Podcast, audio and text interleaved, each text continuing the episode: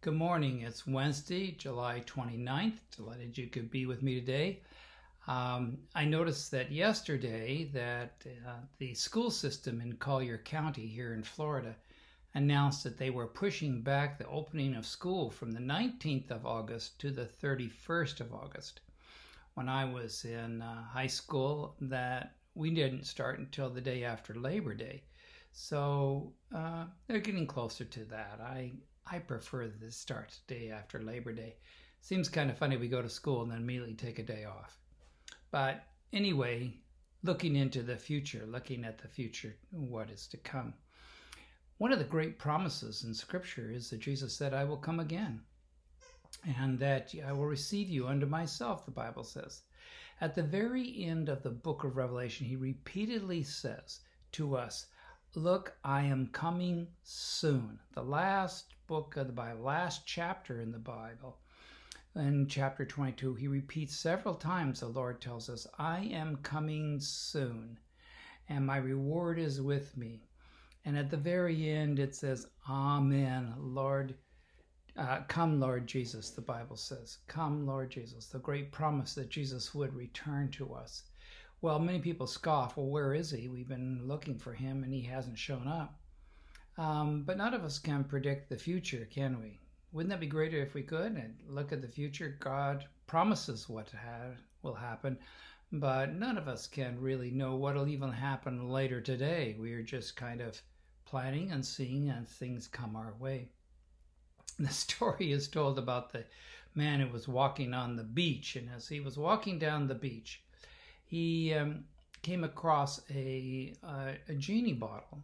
And so he rubbed it. Sure enough, the genie came out and said, uh, All of the wishes are gone except one last one.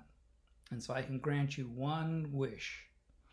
And the man thought for a minute says, Well, I would like to have a copy of the Wall Street Journal one year into the future from today. One year to do that. I'd like a copy of the Wall Street Journal. I want to know what the stock market is doing one year ahead so I will know how to invest. So, poof, it's gone and fell into his lap the Wall Street Journal.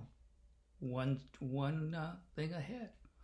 And uh, he was looking at it and like, oh man, this is incredible because I'll be able to invest in uh, now and reap the reward one year later when he happened to notice the obituaries and his name was at the top of the list.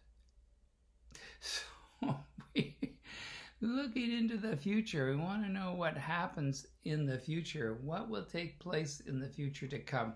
Well, maybe perhaps we just need to rely on Christ. I know there are lots of conspiracy theories about when Jesus will come.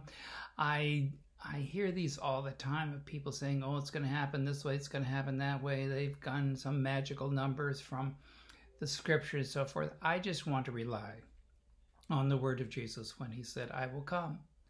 And that promise is sufficient. I will come and I will take you home. Is it not? Isn't that not the best what Jesus himself said and offers to us? So please, um, please look forward to the future that resting in Jesus, that He will take care of us, and that we He will fulfill His promise to us, that He will come again, and that we will get to be with Him. That's what the Bible talks about, and getting living our lives that we can be ready to welcome Jesus back into our lives fully face to face. That will be an incredible experience. Let me have a prayer with you. Dear Lord, thank you for sharing with us the future through your scriptures and the great prophecies of the Bible, the great promises that Jesus made to us will come true as you have indicated to that over and over again in the Bible. And you've proved it through the things that have already happened. So, Lord, we look forward to your return, look forward to your coming. Help our lives to be so in touch with you that we can welcome you with open arms and no fear because we've been forgiven and covered by your grace. I thank you, Lord, for that. Be with our troubled world. We've had some incredible events taking place. Lots of turmoil happening across our country. Lots of things are happening with COVID as well. We ask for you to help with that. In Jesus' precious name, amen. All right, if you hadn't heard, we are planning a trip uh, to go to the uh, footsteps of Paul uh, that will happen beginning on May 2nd of this coming year, which will be followed up if you wish. You can also go on or choose it separate to go on to Egypt, which we plan to go down to Luxor. Both involve a little cruise, so that'll be nice. One is going up the Nile in Egypt. The other is going by the Greek Isles and stopping at the many places that Paul did on his second and third missionary journey. And then he, we will end up in Rome, where you can have a wonderful time seeing the sights in Rome. There's so much to see there, and we will spend several days doing that. So if you would like to do that, let me know. I'll be happy to get you the information and uh, get you prepared to go. It will be a wonderful trip. Somebody asked, well, what about COVID 19?